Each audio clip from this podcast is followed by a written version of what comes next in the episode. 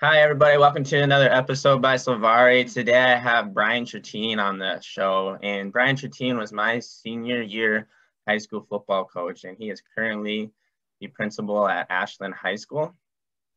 And me and him have had a, I would say, a journey that dates back seven years now, where it started. And he's a really motivational and inspirational person, and he's had a lot of great life experiences go on in his life. And I'm really excited to have him on the show just to gauge a little bit about his perspective on life and how he has gotten to where he has gotten. Um, I know principals might not be our favorite people in the whole wide world, but I know this guy's a pretty good one. So uh, I call him Coach Chertine. Coach Chertine, how are you doing today? Good. Um, thanks for having me on the show, Josh. It's been fantastic following your journey as well. And I guess the thing that just comes to mind is iron sharpens iron, so one man sharpens another. And you're saying great things about me, but um, that that goes in return, and you sharpen me all the time, my friend. well, thanks for that. Uh, something I wanted to ask you, and it goes back to uh, my senior year of football. And I, you know, I only had you as a high school coach for one year, my senior year, which is probably one of our most important years but you were such a difference maker in my life with how you approach the game and how you coach kids. You were very different from what I experienced previous. And the word I would put to it is is love. And you brought a lot of positivity to the to practices. Um, what about your personality or what you do brings that aspect to the game? Is there something that happened in your life where you just have to go onto the football field and coach with love in the way that you do. Boy, you, Josh, you're uh, you're getting uh, you're getting me to reflect quite a bit, which is which is definitely one of the most um, powerful words we have and powerful tools we have for us. So I want to say thank you for that. It put it puts things in perspective. Reflection puts things in perspective. Um, so you're asking why? Why? Why? Why did I coach? And I love is love is an important word, right? And uh, I, I, I, man, I'm a, I'm a Christian that coached football, or I'm a Christian that coaches football, or I'm a Christian that is a is a principal, or I'm a Christian that's a father, I'm a Christian that's a husband. So I, I guess with with that being said, God gave me God gave me a gift. He gave me some tools as well. He put some people in my life. My my high school football coach Thomas Dell, um, amongst others, my mom, my dad, and that that I'm really glad you picked up on the word love because even now I was talking to our new teachers today after school. We had a little little clinic, little session together. It's like I love them. Like I don't I don't know how you describe that, but like it's really hard to beat love. And so you're, asking about coaching football Josh, if I didn't if I didn't love you, then I, I really truly don't think I should step on the football field mm. because I I really truly think that I then I'm chasing after the scoreboard, which will always leave me empty. And there's a scoreboard for a reason, right? We put it on the football field for a reason, right? It's a game, so there's importance to that. But if I only chase the scoreboard, I would constantly feel empty in my life. And Josh, like being here with you today is very emotional for me. So I'm an emotional person. That's probably why I love you. Um, why I love my wife. I love my children. It means a lot for me to be sitting here in front of you today. And I think that goes right back to that football field. And football is just a vehicle to, to teach people character, to teach people about love, to teach people about work ethic. We, we just got to play the greatest game on earth but then it's my responsibility, I strongly feel as a Christian, to teach folks those values. And hopefully, somewhere along the way, I'm allowed to witness to somebody. You know, there's public school, you know, uh, concerns there, you know, so we got to live as, as Christians. We need to make sure we're very cautious and careful about those things. But um, I need to witness through who I am, how I behave every single day. And that's, that's really why, why I do it, you know, do it for Christ. Yeah, that's a great answer. I really like how you said that you wouldn't step on the football field if it wasn't because you loved us. And if you were chasing the points on the scoreboard, you'd always feel empty. Because that was, I mean, I can't speak for everyone, but it is football does suck if it's just about the scoreboard because there's only going to be one team that wins the national championship. And I've heard it a lot of times before. It's like other coaches would say, I've had very talented teams that's have, that have won a lot of games, but it sucked because the love wasn't there. Mm-hmm. So I think, and in today's society, we see a lot of result orientated, um, you know, performance environments without the aspect of love. Mm-hmm. So, and then another thing I want to hit on with what you said was how you exemplify, uh, you know, your emotions and love. You to me have always been a highly uh, energized person. So, what is it like? How do you get your mind to like? Were you born with it, or do you make choices where it's like today's the day? I think there's a little bit of both. my my my oldest son Jackson Oh, he is. I so deserve him, by the way. um, he, he he messages me on his little messenger thing, even throughout the day. And Dad, I did 30 push-ups. Dad, I did 50 jumping jacks, and so there's definitely that that character trait that's in both of us that God gave us, but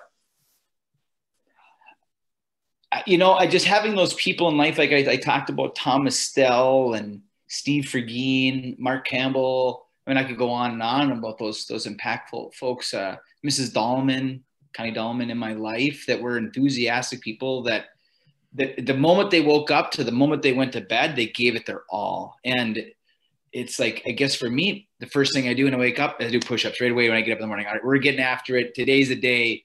Today is a gift. I might not have tomorrow, so let's yeah. use today. So that's a lot of my philosophy and everything. So I was born with some things. God gave me some things right away, and then I think it's been, you know, hopefully enhanced, exercised through folks that I've been around in life. How many push-ups can you pop off these days? Oh, in a row, in a row. I used to well over a hundred, but yeah, yeah, way back when. Yeah, I don't practice like that so much anymore. I think it's more like 30, then I pause, and 30, then I pause, and 30, then I pause. So. You doing push-ups in the uh, principal office? Actually, sometimes I purposely just do burpees because we do a lot more sitting than we were mm-hmm. teaching Phy Ed. Mm-hmm. It's like, okay, I gotta do 10 burpees right now because I gotta get I gotta get some energy out. Yeah. Hey, the best way to get energy is by by doing something, doing something that has that takes energy. Yep. Weird how that works. But uh so you went from a gym teacher and high school football coach to principal. So what about that transition? What made you want to be a principal? other than the uh, supreme salary? Yeah. um,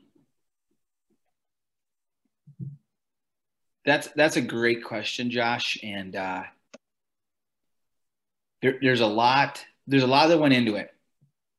Um, I didn't I, one I didn't anticipate being a principal at a very young age. I didn't in my 30s. I did not I did not anticipate that. I was 34, which isn't necessarily young in education, but it's not old. It's not old by any stretch of the means, right? Um, any experience that I've had in life, whether it was becoming a teacher, becoming a football coach, and any of those experiences that I've had, they were literally like drops of like golden nuggets along the way that somehow somehow led me down those paths. So I'm gonna I'm gonna go back kind of a long ways Connie Dahlman was the one that in speech class, I never wanted to be in speech class, right? I mean, I was the bias young uh, jock in high school that said, that's only for girls. Speech class is only for girls, right? It's only girls in that class. That was the best classes I ever had. Man, taught me confidence and speaking in front of people and taught me to, you know, live outside of my comfort zone a little bit. So I encourage people to do those things, right? Even when you you think like you're you know, on a different kind of platform. Um, Connie Dahlman was like, you know, you'd be a great teacher. And Mark Campbell was the same way in high school. And so was Coach Mistel. And then I, all right, I'm going to go be a teacher. I'm going to go be a football coach, right? Um, I remember early on in my career, Norb Flipsick and Paul Gilbertson saying, my two principals when I was actually teaching in Ashland, they said, you'd be a really good principal. I'm 26 years old. I'm like, I don't want to be a principal right now. Holy smokes right? And look at what those guys go through and the stress that they have. And and then I and then I became a football coach and was a great opportunity to be a leader, right? Great opportunity to learn to lead people, run a program. Um, and then I went from from Minong, I went from I went to Hayward, a little bit bigger, more more folks to to make sure you are looking over more folks so you have the opportunity to love, more staff members. And then um, my wife Brooke and I we started having kids, and I've always loved leadership, right? You're asking why are you so enthusiastic? I think it has to do with being a leader and setting a tone and setting a culture. And so um, Josh Tomish was the best principal I was ever around. Remember Mr. Tomish, of course. Oh, yeah. Great Tomish. Yeah. And um, I'm like, man, I want to be like Mr. Tomish. He empowered me to do a lot of things as a football coach at in Minong and then and then being a teacher in Minong. And um, Craig Olson, superintendent in Hayward, um, loved his enthusiasm uh, I was like, man, I want to be a, I want to be a leader like him, uh, with, with with the way he sets a tone, way he sets a culture, and I there were some jobs that were open. I'm like, oh man, I'd like to be a principal, and I I didn't have the licensure at the time, and I wasn't ready to go to back to school to get my licensure. And then when one day I was like, okay, I don't know what. Again, it just hit me like a ton of bricks. You're going to get licensure, hmm. and I went to a fantastic program. It was about servant leadership. Hmm. So even though it's a public school entity, it was really about it was a really Christian based philosophy. Mm. I definitely wish you could use the gospel more in class. But anyway, um, my youngest son, Jace, um, has had 12 eye surgeries and has been through a lot um, medically, um, has a autoimmune d- uh, disorder. And so I, we loved we loved teaching, my wife and I. We loved our lifestyle, but our medical bills were through the roof. And you should never chase money, but I really knew that there was two things. I loved leadership. I wanted to be a principal and leader like you know like Mr. Tomish, and I thought, hey, here's a good opportunity in in the job in my wife's town where she's from, Ashland, Wisconsin. Came open and I applied and I got and I got the job. So why why do I want to do that? And it's about setting a tone. And Josh, I try to use the same philosophy in the football field as a principal in the school. Yeah, I really figured that's when I heard you get the job four years ago. I was like, he's gonna treat it like he was, you know, a football coach. But to push on that point a little bit more, you said establishing a culture. And the greatest coaches that I've been around and have witnessed and read about, they all talk about how important it is in establishing a culture it's not even so much about the X's and O's and the talent that you have, but about the culture that's established, what the standard is, what the bar is. And for me, hearing you talk, I, and like I said, you know, my senior year, you really came in and established a totally different type of culture within a program that was unprecedented. And I think that uh, was cause for a lot of success, not only in that year, but within all of our future selves. And so, my question to you is specifically about culture. Is there a process that you have nailed down, or is it just responding to adversity in the proper way? How do you establish a culture? Man, Josh, that's a that's a profound question. Um, how do you how do you establish a culture? One you have to know who you are. You have to be confident in the person that that you are. Um, and that comes through that comes through a lot of fire. I mean it's funny today it's so crazy how everything happens in life but my son jackson said dad you didn't read me the bible bible verse of the day today right? Mm-hmm. and it, was it was basically that the lord will never never leave you and and the part of the, the verse was um, you'll never be burned in fire. Mm-hmm um, you are refined through opportunities and, and, trials that you go through to give you confidence so you are ready for those leadership opportunities. I can be as enthusiastic as I want, but if I'm not confident, if I'm not competent, I'm not going to be ready. I'm four years now into being a principal. It's a lot easier to just be even more confidence in the work that we're doing. Going back to it though, who who is Brian Tratine? And I can't be a leader like Tony Dungy. I'm not built like Tony Dungy. I love Tony Dungy. I read all his books, right? If anybody knows what Tony Dungy, he has that quiet strength about him. Lovie Smith, another great example of those things. I'm built more like a PJ Fleck. I'm built more probably like a Dabo Swinney. Does that make sense? Yep. Okay. And that's okay.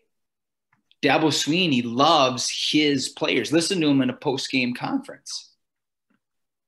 I love, I love Ashland High School staff members. And so I think the culture that I try to set, right, is showing that I love them, is showing that I care about them. Hmm. Whatever that is. And staff member was going through a really hard time yesterday, some tears flowing. We end the conversation. You better believe at 3:30, I'm going to be standing there in their front door at their at, saying, "How you doing?" At the end of the school day, what can I do to help you? What I can do to support you? What I can do to serve you?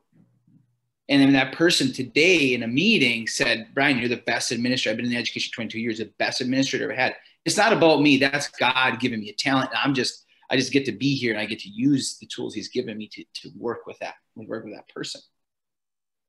Um,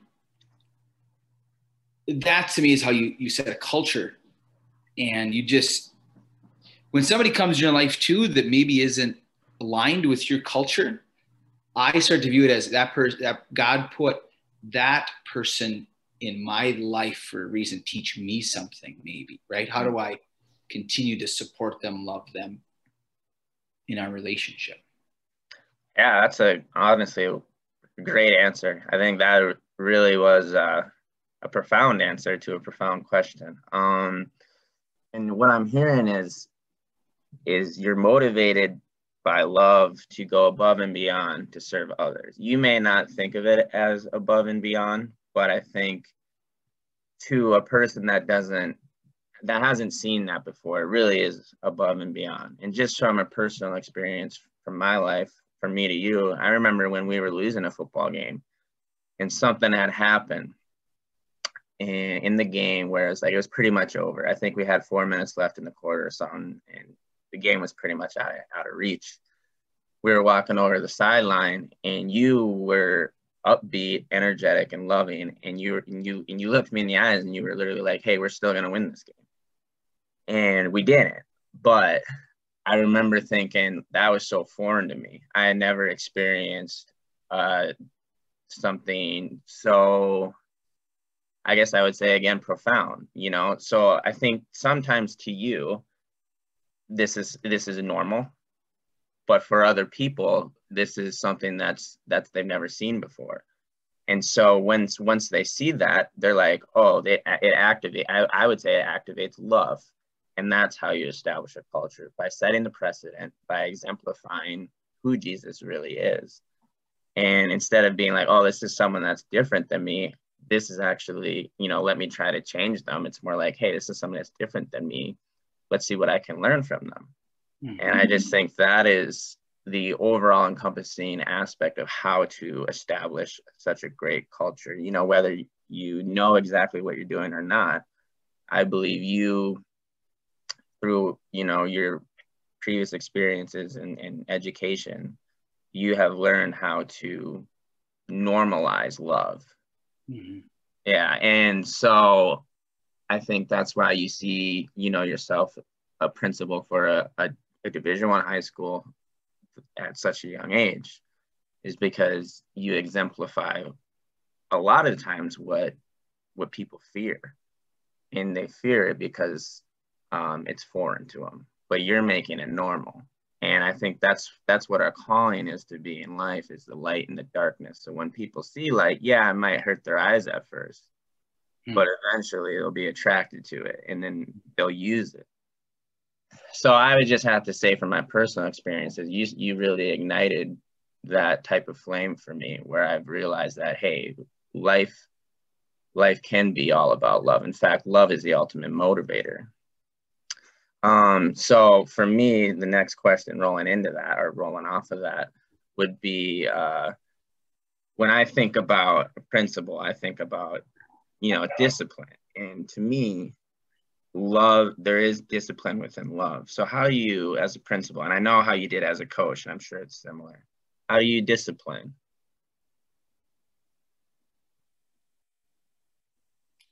So I, I, what I like, you said the word discipline, right? So John Wooden, even being a principal, I understand I use a lot of sports analogies. I just think people can see them. I think people can visualize them. As a principal, I try to work on that, try to use other analogies because I think that, that you should be well rounded. Um, but John Wooden about discipline versus consequences, right? And so, on a punishment, sorry, discipline versus punishment. So I, I like the fact that you use the word you use the word discipline. So I think a very real example is a student gets kind of like a vape in school. I think everybody kind of knows what vapes are today. They're smoking in school, right? Mm-hmm. I know mm-hmm. you know what that means, but just being supportive to the listeners. And so we we never punish the child. We provide discipline to the behavior right? It's the behavior that we are looking at, not the child. Yeah. I think, you know, because we love the child, we mm-hmm. love the student, we love the young person. We don't like the behavior because we know the consequences that is going to lead to, right? And so even in the moments when the when the when the child and the, the student is struggling with the fact that they could have a fine or they could be suspended, whatever the consequence is going to be, there is always an opportunity for a teachable moment, right? We know in today's world, we cannot out arrest a behavior. We cannot just continue to arrest and a fine, right? We have to teach. And that's my opportunity as the leader and the principal in the building. Mm-hmm. I'm doing this because I I'm here to help you. Yeah. Right? I don't want to see you vape anymore. I don't want to see you smoke anymore. Josh or whoever that student is, you're a great person. I might even say the word I love you, depending on the relationship I have with the mm-hmm. kid, mm-hmm. right? Some kids I don't know yet mm-hmm. because they're school. But that's what we try to model, we try to get across, and then continue to build that relationship. Right? It's not over once that kid, once that student leaves my office, and let's say they're suspended and they leave, right? That when they come back, it's like the sun coming up. It's a brand new day. It's a brand new opportunity to show somebody you love them and to model that for them. I don't know if they have that in their life, but mm-hmm. we're going to give it to them. Gosh darn it. Mm-hmm. Yeah, I think uh, you're the perfect man for the job. I think you really know how to execute what I would call love discipline. I mean, I believe discipline is love. I don't think you have to put the word in front of it, but I know there's a huge misconception out there what discipline actually is. If you so, if you don't if we don't provide a consequence, I'm not doing my job. Mm-hmm. Trust me, there's times God tells me to slow down, right? He's doing it because he loves me, right? He's not doing it because he doesn't care. If he didn't care, he wouldn't do it, right? And that'd be a problem. Right. And a lot of it is bringing security. Uh, you know, a lot of people that don't have security at home. So when they come to school and they do all these things and you show them this type of discipline, it actually presents security. Like, oh, that person cares about me. Mm-hmm. They want to do it, like you said, unless they cared. Mm-hmm. And I think it's unfortunate today. Out, well, I mean, in school, but especially outside of high school, uh, you'll see a lot of I mean, I don't even know how to describe it, but I know you know what I'm talking about. But it's a lack of discipline because they're afraid of hurting them, mm-hmm. whether it be physically or psychologically. Um, do you have an approach with how to correct that type of thinking or an answer for that? Are, you asking in reference to like a parent or in like a societal aspect? I, say, I mean, I'm I know you deal with parents in particular, but in society in general, I, I think stigma there where we don't discipline our kids because it'll yeah. affect them psychologically.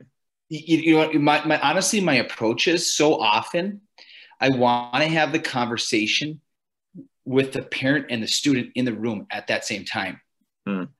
Right and and I, I will I will ex- describe to the parent, I, and I haven't had the opportunity to do this a lot because sometimes parents are at work or we have to do it over the or do it over the, the speakerphone, right? But when that when it's more face to face, obviously not COVID, right? Time and stuff like Mhm. that. Um, I call, hey, can you come in? Right? We got we got an issue with your with your with your student today, and I want to talk to both of you before there's a consequence even handed out. So sometimes the student will wait, you know, 20 minutes, and then the parent comes in. I had the same conversation I was just describing, right? We want what's best for you, and I want to have that conversation in front of the parent to model that Mhm. that we do love you and we love your child and your mom and dad love you and they're here to support you in this and um, i find way more success with that because one there's never a mixed message going home Mm. right they're not they're not sharing something with their parent that um, that they didn't hear directly from me they get to see me right if i just send a student oh the principal suspended me today well yeah i did Mhm. However, right, this is the why. This is the why behind that. And I think when we're able to be all on the same page uh, and show people we care, I think it just goes so much further. Mm-hmm. Absolutely. Uh, one thing. Get a drink of water. Just keep talking. I'll get a drink of water. Oh, I got you. All right. So yeah, a question I have for you because you're dealing with high schoolers, which is pretty uh what I would say um vulnerable years. You know, they don't like to act vulnerable, right? By that time they're very tough and big and don't need anybody's help, but most people would suggest at those years, especially 16 to 18 are their most influential years. Is there one thing that you try to get across to these kids before they go out on on? Well, character definitely. If I have those opportunities, um, enthusiasm, fun. Um, it's it's obviously a little bit different because I my my role is typically leading the adults, and then hopefully the adults are able to lead that to the students. But here's what here's what we've done um, as a school system is making sure we have 650 kids in the building making sure every kid has an adult that is overlooking them and has a relationship with them. And so we we when when we do that, right, we we have lists of students that we want to make sure we touch base with. So we have lists and we write them notes, we write them emails, we make phone calls, we touch base with them, we and and I just it's my job to model that for the staff and and then hopefully they're modeling that with the students and and that goes straight back to love right Mm-hmm. and so if you have somebody around you that cares about you because we talked earlier in the in the show who cared about me right you have me on here because i cared about you and there's people you care about josh right Mm-hmm. it's i always look at it it's not complicated right. We try to make it so complicated in life, but really it's not. It's just about Mhm. caring for people and loving them and and, and and and being there and supporting them. So, you know, that is that is a big thing we want to definitely get across to our students. Um, I I guess I'm, I try to be the same way, right? Hey, how you doing? Hey, I heard you shot a big bear. Show me your picture. Hey, I heard you Yeah. caught a big fish. Show me your picture. Hey, you bought a horse? I know you bought a horse. Let's go tell me about your horse, right? Oh, you were for FFA. Hey, I'll buy some beef sticks from you. You know, so Yeah. Uh, so one thing I gotta ask though, and I don't want to make you cry, but what is the one thing you miss about coaching football and being a gym teacher? I miss. I miss. Oh,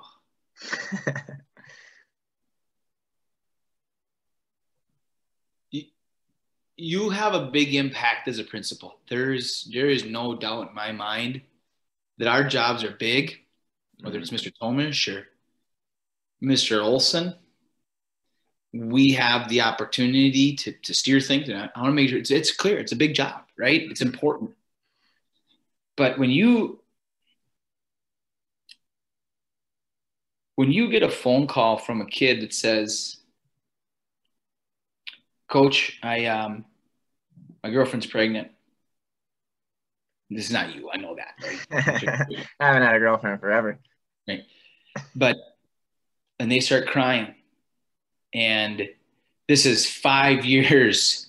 You haven't spoke to that person in five years, and I had to talk to you, and I knew you'd make it right. Oof. You know when you're coaching young men, women, right? Definitely could be on the field. Make sure it's very clear. Or watching college uh, in, in NCAA Division One. Okay, I'll step on the field here, but uh, that's why you do it. You know that the impact that you have, and there is no. I'm I'm just hundred percent convinced.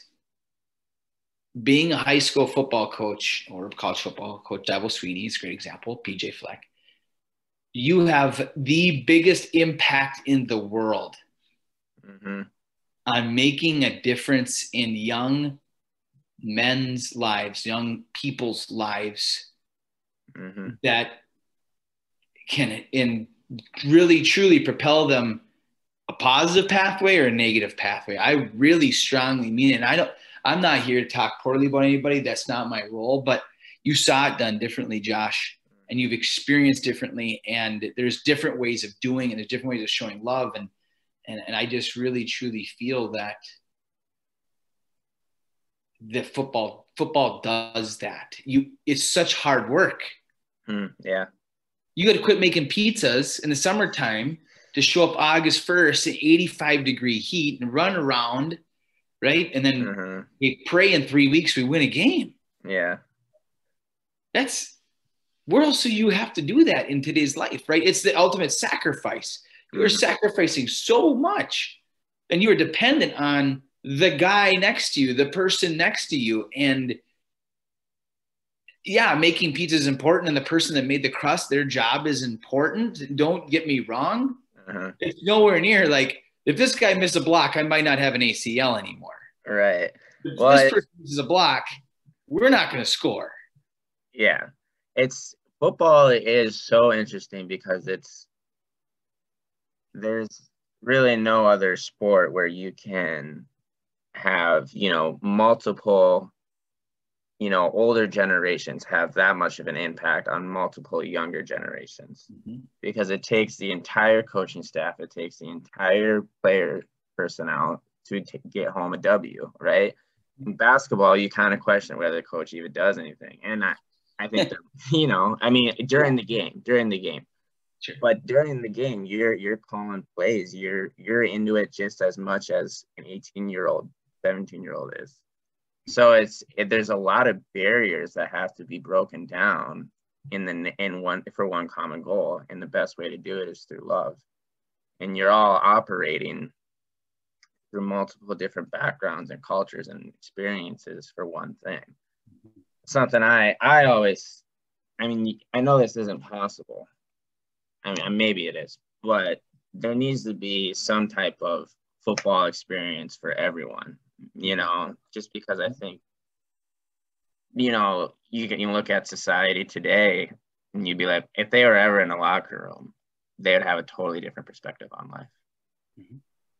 And so I think my next question for you would be, um, I mean, is it really any different the way your mindset is from being a high school football coach to a principal?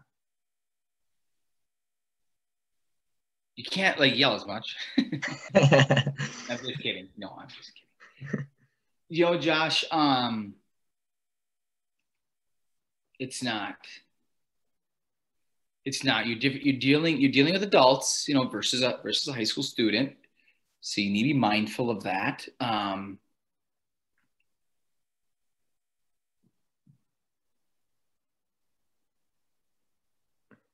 I mean, I mean, I mean, Josh, I huh. when you when you become a when you become a, a leader when you're the leader at the top I don't always like using the the ladder visual, but that's just the best way to describe it to our listeners today. You are going to find out a lot about people and their personal lives. Mm. And that's no different than what I know about, about you or Phil or Brett or Jake or Leo or Brandon. And that that philosophy should never, ever change. Mm, yeah. About how much you care about somebody and how much you love them and what you're going to do to show them that and what you're going to do to support them in that. That should never change. that should not change if I'm a football coach, if I work at the grocery store, or if I that should not change at all. When we when I was coaching football, we did this, I did the same thing. I had I had all you guys on a list in my office, and I'm like, boy, I haven't talked to Josh in a while. I'm gonna buzz down in lunchroom. Hey Josh, how's mom doing? Right? Mm-hmm. How you doing? Right? Jake, you know, how's the Dahlbergs, right? And he wasn't in our building, the co-op, right? So I had to call him, right? I text right. him. Um, I think of Nick Murray. Yeah. Right. Nick left us his senior year. And um, I was calling him every day when he was having surgery. Mm-hmm. And that goes no different than being a principal, right? Staff member comes me, got something going on. We're going to do the same thing. It's the same philosophy.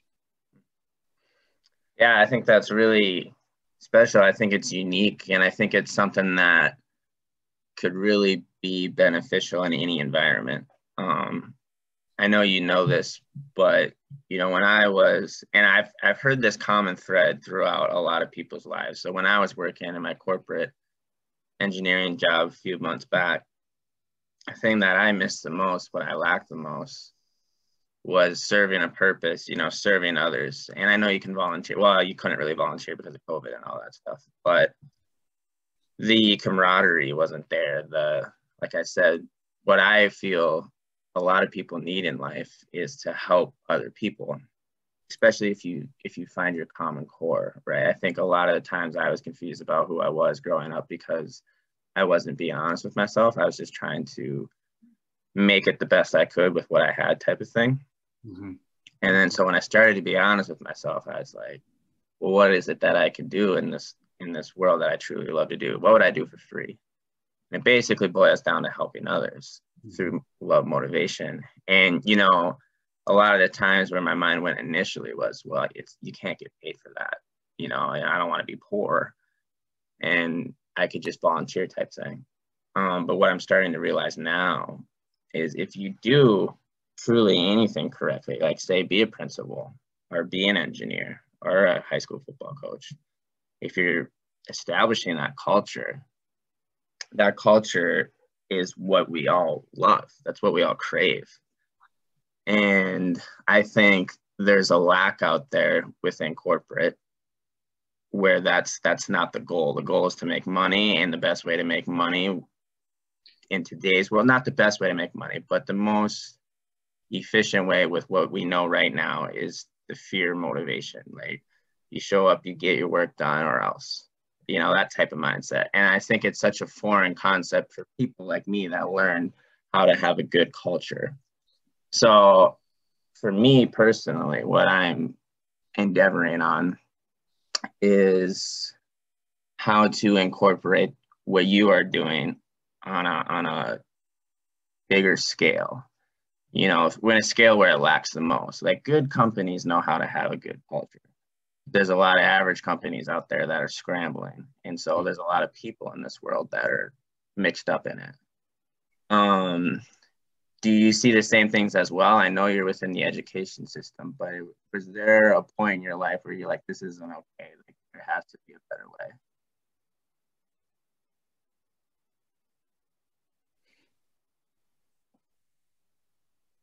I, I think what you're trying to ask is is is I'm going to go right back to that that philosophy of the of the scoreboard. Mm-hmm. If I just chase data, I will always leave empty. And I think of I I'm Brian Tratine that gets to be a principal. Mm-hmm. And the day I retire, if I if I lose my identity, right, and the fact that I'm a principal, I, I didn't do I didn't do some things right then. I didn't do some things well because the day I retire shouldn't change my philosophy in, in life. Mm-hmm. And so if we if we don't put love first, we don't put love first in what we're doing, you, I'm, I'm, I do not mean to be point blank with you, you will leave feeling empty mm-hmm. you you felt empty in your job because you didn't feel like your why was leading to your purpose right, right? Our purpose at the high school is to be student centered, period. Mm-hmm. It's about loving those children, those beautiful, wonderful children that we have the opportunity to impact, right? We need to model that. And when we see that, we need to celebrate that, right? I had a student the other day email a teacher, CC'd me in the he CC'd me in the communication. Thank you for being the best teacher I've ever had. Boom. I got a note to that student right now. That student's getting a note, right? We're going to celebrate that that student exhibited a character trait that we want to see in our young people.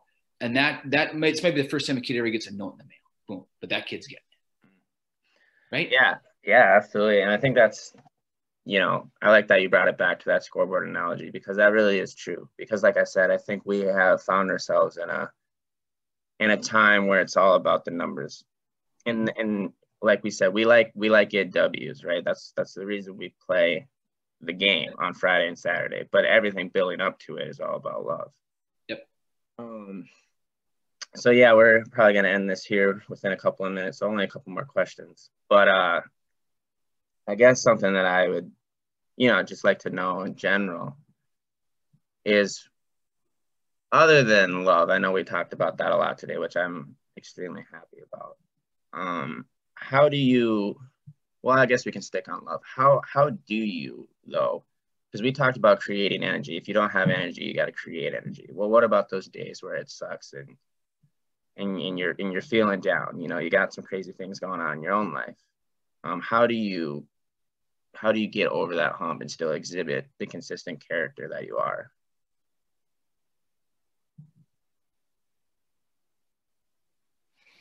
Hmm. That's a great question. It's a tough question.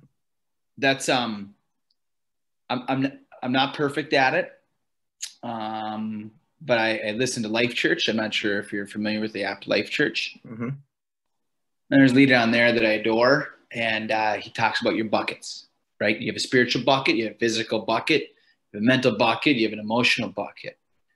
And yeah, there's days in life, in my job, in my marriage, in my friendships, where man, some of those buckets are empty.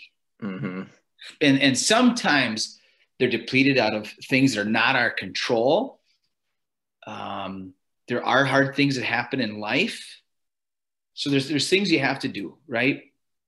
we keep going back to to football, but I love Randy Kidder, mm-hmm. right? Remember Coach Kidder? Yep. Remember Coach Mertzig? Mm-hmm. Right? Well, you'll never forget Coach Mertzig. How could I? right. You need to surround yourself with like-minded people in life. And as a leader, you have to do that. I'm not talking about yes people. Mm-hmm. Right? Hey, here's an idea. I don't always, oh yeah, it's a great idea. Let's just keep moving forward. That's not what I'm talking about, right? But there's definitely times when we have to go into battle with each other and you have to have my back. Mm-hmm. You have to have my back. We might not agree when we are behind closed doors, and that's okay. Now, you're asking about energy. You're asking about when those buckets are depleted. When you have people that you trust and that you love that are part of your staff, that are part of your leadership group, right? there's times I have to walk into Ms. Houston, assistant principal's office, and go, I need your help. I am so frustrated with this. I need your help. And I have to be able to have that. And she does that to me, right? Mm-hmm. And we have to be able to support and lift each other up. If you don't have that, it's really hard. You have to have those people in life. There's definitely times too when I might have to call Mr. Tomish and say, How do you do this? I've got other leaders in my life. They go, How do you handle this? Right? How do you get through this? and they help me. They make me a better leader and they help fill my bucket back up. Balance is important. If I do nothing but work, work, work, I'm going to deplete another aspect of my bucket. If I don't get a workout in, I'm going to deplete an aspect of my bucket. And God makes it very clear balance is important. If I would just work 12 hours a day in my principal job, I will not love people the way I want to love them. If I walk into my into my office, into the building burnt out, I will not be as an effective, impactful of a leader? Yeah, that's a great answer. I really like how you said that you need other people because that's so apparent with anybody that's successful will be the first to tell you that it wasn't me on my own. I had a I had a family behind me that's helped me get to where I am. And some of the most successful people and And King Solomon was one of them. One of the first things King Solomon did was put a wise counsel around him. And as we were saying earlier, iron sharpens iron. Mm-hmm. And so you know how me and Phil have always had a really great friendship. That's that's always been me and Phil. We've always had each other to hold each other accountable, to give, you know, feed off of each other when, you know, one wasn't necessarily feeling it that day. Yep. So I think it's important for our listeners to hear that it's okay to be vulnerable. Like you don't have to pretend that you're the tough guy all the time, that you always have the energy. It's important to, you know, use energy from other people. And I think that takes, uh, you know, like I said, vulnerability, humility, and knowing that you need other people to be successful in life. Um, so this is probably the last question here um, before we wrap up. But uh, I guess moving forward, what is it? What is something, one thing that you'd like to see within yourself or within the school uh, that's better than this previous year? It can be anything.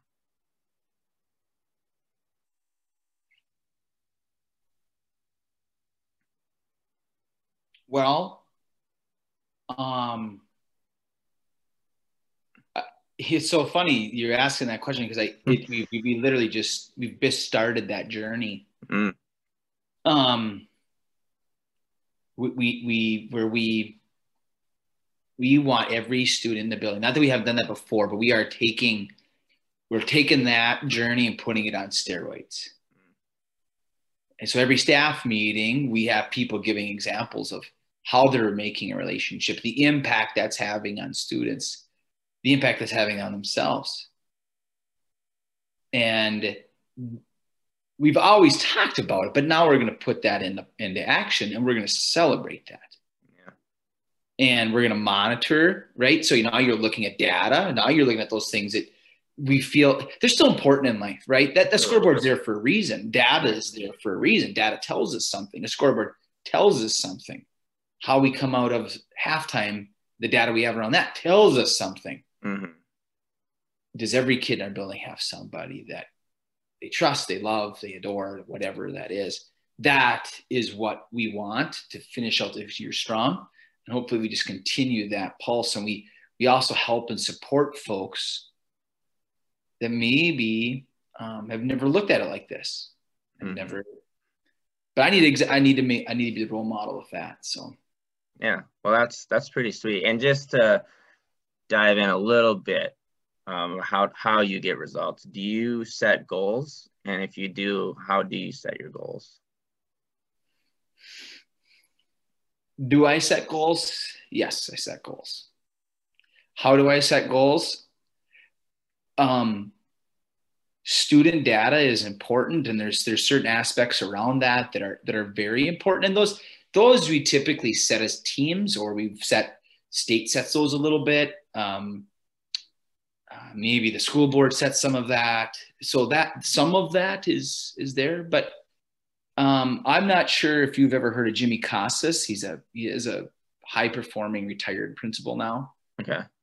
And so I, we I'm going to go back to what we talked about with why why am I the way I am, right? You got to be confident who you are, and you need to lead the way you strongly feel you need to lead, right? And so I feel like I'm a, I'm a Jimmy Casas type leader. I'm a more that mold, and uh, that's okay. That's that's great. But why are you doing what you're doing today, Josh? Why why why are you doing this today? Right? And I'm, I'm gonna get to my point, but I'm gonna make I'm gonna ask you a question. Why are you doing what you're doing? This podcast or yeah, podcast or what you're doing in life now. I'm doing it because I want to help other people. I, lo- I love uh, helping other people overcome. Yeah, and, and I love that about you. That's that's your why, living out your purpose. And so I want to make sure every teacher in our building is a champion for kids. I don't I don't necessarily go around and say that, hey, are you a champion yeah. for kids? Hey, you champion for kids today? Hey, you a champion. But right, when that teacher's frustrated or disgruntled, can we help build them up and support them? And at the end, if we can say, yes, we just built a champion for kids. We did, not just mm-hmm. me. Make that very, very clear. That's data. That's goals I set. So if you got 45 teachers in the building, we need 45 champions for kids. That's the goal that we're setting. Yeah. All right. So very last question. Um, keep asking. I'll be here all night. I know that. Um, uh, so what I want to what I want to ask you is because uh, uh, you've done very good at this, at least from from my experience. Um, admitting when you're wrong, willing to be wrong, and learning from being wrong. Uh, can you just take me through when you mess up or uh, when you know you make a mistake? How do you address that? How do you overcome it?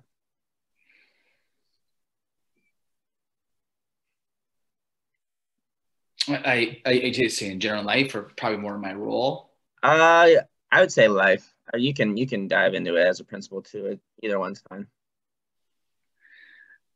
Well, I sure am glad I'm forgiven. That's all. I yeah, I mean that's definitely the start of it. oh man, um, it, I, I uh, I'm such a simple person. It comes down to certain things, Josh. It's so it's so not hard for me to say I shouldn't have treated you that way, Josh. Well, it's about time you said it. Yeah, yeah. I mean, I, I just I'll give you two things, right? As I remember on the football field one time, and, and I, we talked about not hitting the quarterback, and the gosh darn kid hit the quarterback, and I just I lost my cool. Mm-hmm. I was wrong, but I'm not saying that losing your cool is bad, but I I went a little too far. Okay, I didn't swear, right? I didn't try to. I didn't. I didn't demean the kid, but I mean everybody. You nobody needed to be treated the way I treated that young man that day. That's all I'm going to say about that. Mm-hmm. You know what? I didn't sleep that night. I did not sleep. I walked up. I made sure I found that young man the next day, and I shook his hand. I said, "I'm sorry." The very next day of practice, I said, I'm sorry, and this is why. And this is mm-hmm. what I am going to do to correct that behavior. Mm-hmm. Right? If you're sorry, you talk about what you're not going to do to exhibit that behavior again. I'm not saying you're not going to make that mistake again. It's possible. We're human, right? So the other day, a staff member, I made a mistake, right? I emailed them something and I was incorrect on the information I provided them. Mm-hmm. And um, it was a it was a hard conversation we were going to have, right? There was some some things didn't go well on their end as well. And so I had, I had to say in the conversation, this is my fault. I will be more accurate in this area next time. Mm. Um, hopefully that answers your question. Yeah, absolutely. I think that was an awesome answer because, and anybody that's listening knows we all make mistakes and we're all going to continue to make mistakes. But what's important is how to come over how to overcome those mistakes. And i think apologizing like knowing when you're wrong and apologizing genuinely is so important. And then learning from it so you can take better action the next time you come into a similar situation. I think too often we find ourselves unforgiving of our mistakes because we view that as an area of weakness. I think it's important for people listening and just for society in general, it actually takes courage to admit when you're wrong and to explain what happened. And I think that once you once you did apologize for what you did to that kid, which I thought was funny, but you know, you did you did have to apologize. And I think that meant a lot to the kid. I think it meant a lot to the team because we realized who we had as a coach. And I think it's a lot easier to play for somebody like that especially at the high school level.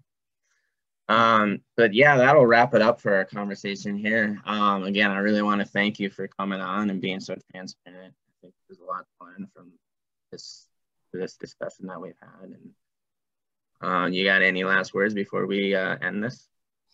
No, I. Uh, I'm, I'm, proud of you. I'm proud of you, Josh. I'm, I'm proud of you uh, for, for the young man you've become, and um, I for the for the listeners out there, I I had the opportunity of truly meeting Josh to to truly God's work, and uh, that's easy to say and, and, potentially hard to see in, in in the life path that you and I have had together.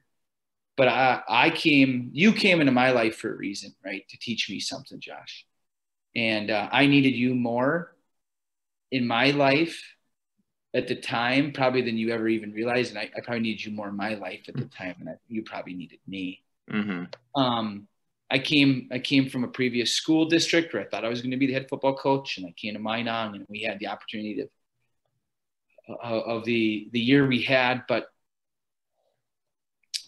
we we were fortunate enough to win on the scoreboard, but those relationships that we have, um, and I still have with you guys, is is way more impactful than those those wins and losses. Mm-hmm. And and I I want to say thank you for what you're doing in your life, Josh, because you're living out your purpose, you're living out your why, and um, hopefully your buckets are filled. And uh, just keep up the great work. Absolutely. I uh, really appreciate the uh, encouraging words. Um, all right, so that'll do it for this episode.